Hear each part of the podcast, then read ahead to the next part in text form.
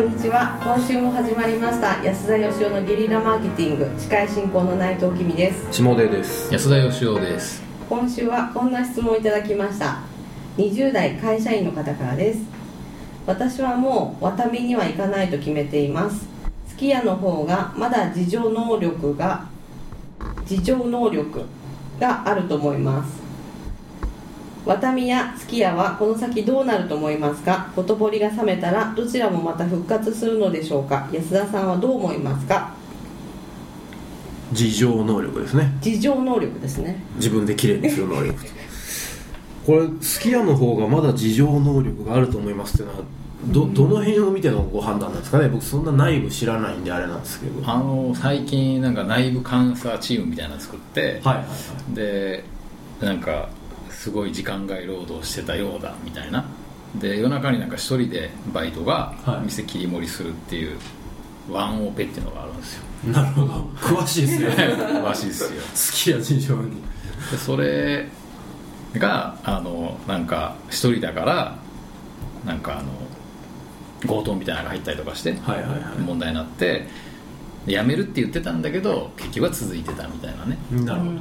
でそれをその社内調査でこんなんでしたみたいなこれから改めますみたいなことを一応すき家さんはまあ発表してっていうことに一応なってると思うんですよ。なるほど。ここからどうなるか分かんないですけど、はいはい。で渡辺さんはあのうちはブラックじゃないみたいなことを言い続けているっていう、はい。そんなイメージですかねああそういうことなんですね、くうん。なるほど、まあ、確かに深夜コンビニとかでもね絶対2人以上いなきゃいけないとかってルールありますからね。あそうなんですか。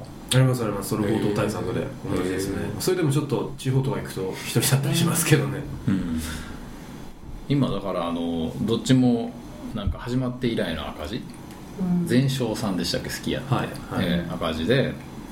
あの、まあ、1人の店舗を1人じゃ回らないんで2人にしたら赤字になったっていう、なるほど。わかりやすいですね。ビジネスとして成り立ってんのかなっていう感じですけどね、はい。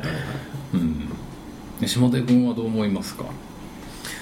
うーん。まあなんかこのほとぼりが冷めたらっていうのが何を指すのかなっていうところがあってうん。その対お客さん向けというか消費者向け、うん。つまり僕ら向けですよね。うんっていう意味で言うとなんか忘れちゃいそうな気がしてど何か例えばじ事故がありましたとか、強盗入りましたみたいなニュースがあったとしても、まあ安いしそれなりにうまいから行くかみたいなことには確かにほとぼりは冷める気はするんですけど、うん。でもなんかその消費者側じゃなくて、ん。働き手側はきっと忘れないだろうなっていう、はいは人が働いてくれなくなる、い、うん。つまり成り立たなくなるっていう未来が、働かなくなるっていうのはその今までと同じようなはい、安月給では条働かなくなる。はだからこうもしさ潰れるとしたら理由は2つじゃないですか、いはいはい。一つはもう働き手がいなくなるっていう、で給料たくさん払わないと来ない。は払ったらい、モデルが成り立たない。成り立たないっていう。でもう一個はお客さんが来なくなるっていう、はいはいはい。で今結構両方みたいなんですよね。うん特に渡美さんとかはお客さんがこうやってもうなんか行かないみたいへえなそれが僕も結構不思議で、はいはその消費者のメリットって安いことじゃないですか。いそうですね。それってそのそこの従業員を安くで買い叩いてるから、うん。安い牛丼食えるわけで,で、はいはい。もっと給料払ってやるよって言ったらそしたら牛丼高くなるわけじゃないですか、はいはい。それがなんかとっても不思議で。まあそこが直接結びつくのは安田さんがきっと経営者だからで、うん。多分一般消費者からするとなんか人件費上げてもまあ他の企業努力ですよ。うん。によって下げることは可能だと思っているだろうしそうするのが経営だとも思っているからなんか人件費イコール食費みたいな感覚になる人の方が少ないんじゃないですかね。なんかでもやっぱりちょっと前だったらその自分はされて嫌なんだけどお店に行ったらちょっと偉そうな人とか,、はい。なんかまあ、今でもいるかもしれないんですけど、あの働く側の気持ちを想像するのってなかなか難しかったような気もするんですけどね。まあ、同じようなその外食で働いてる人ならともかく会社員として働いてる人は、うん。いや俺の方がしんどいんだみたいな、うん。お前らその程度頑張れみたいな。はい。なんとなくそんなイメージだったんですけどなんか最近そのまあお客さんも結局どっかで働いてるわけじゃないですか、はい。どっかの労働者なわけじゃないですか。でみんな結局みんながほとんどの人が自分のその労働環境とか待遇とかになんか何らかの不満を持ってんじゃないかっていう気がすごいするんですよ、うんうんなんかだからその渡美さんとかすき家さんだけが異常に給料が安いっていうよりはもうその世の中全体的にその社員の待遇と会社の利益両方を伸ばすっていうのが無理な時代になってんじゃないかという気がして。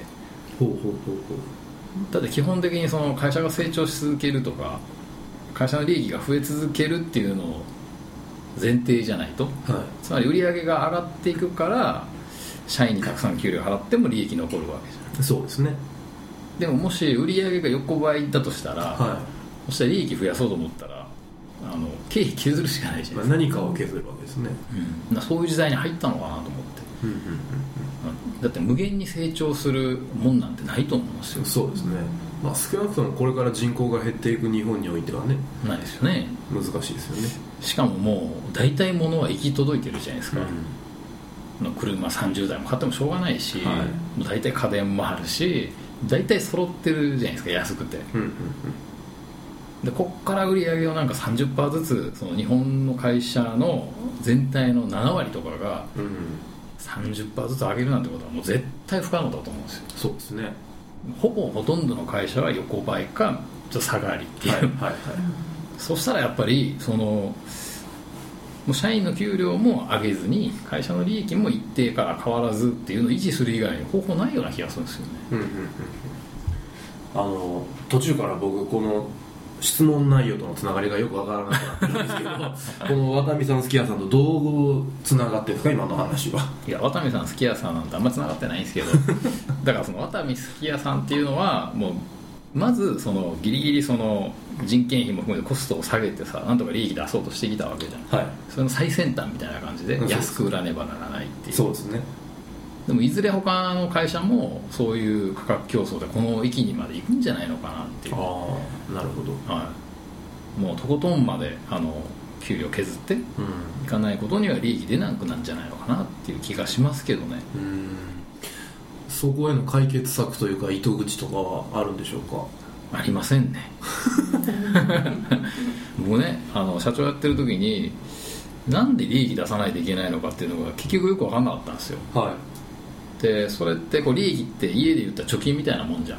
何かあった時のためとか大きい買い物するために貯めとくっていうのは大事だと思うんですけどでもなんかその貯蓄っていうのを超えて利益出し続けないといけないみたいな。はい。はいああるいは利益が増え続けないといけないみたいなことを盲目的にみんな経営者って信じてやってたりとか特に上場とかする人は。そうですね。なんでなんだろうと思ったんですけどでも考えてみたらさ投資する人からしたら当たり前なんですよね。うん。うん。うんだって利益が増えないっていうことは株価上がらないっていうことじゃないですか。そうですね。ええ。そしたらお金出す人誰もいなくなっちゃうんで成り立たないんですよね、うん。資本主義が。なるほど。資本主義というものは経済が拡大している時にしか成り立たない成り立たないっていうことだと思うんですよ。なるほど。売り上げが上がり続けるっていう。で売り上げが上がらなくてもその出資してお金出した人に利益を配当しようと思ったら何かを削る以外ないだからついに株主と社員との利益の奪い合いがここへ来て 始まったと。うんなるほど。その最初がこの渡美さんすき家じゃないかという気が僕はするんです。なるほど。ちょっとすき家だけ呼び捨てにしちゃいましたけど。えー、じゃあじゃあこう時間なんで質問に答えてくださいね、ほとぼりが冷めたらどちらもまた復活するのでしょうか？いや僕は復活しないと思いますねそれどころか他もここに近づいていく可能性がある、このモデルは成り立たないっていうことがだんだんこのそれを証明する会社が世の中に増えていくと。その時にどうするのかっていうことを決めないといけない時が結構早々に来るような気がします。なるほど。まあ現状解決策は見えてはいないけど何かしらそこに新しいものがそうですね。生まれてこざるを得ない。いないはい。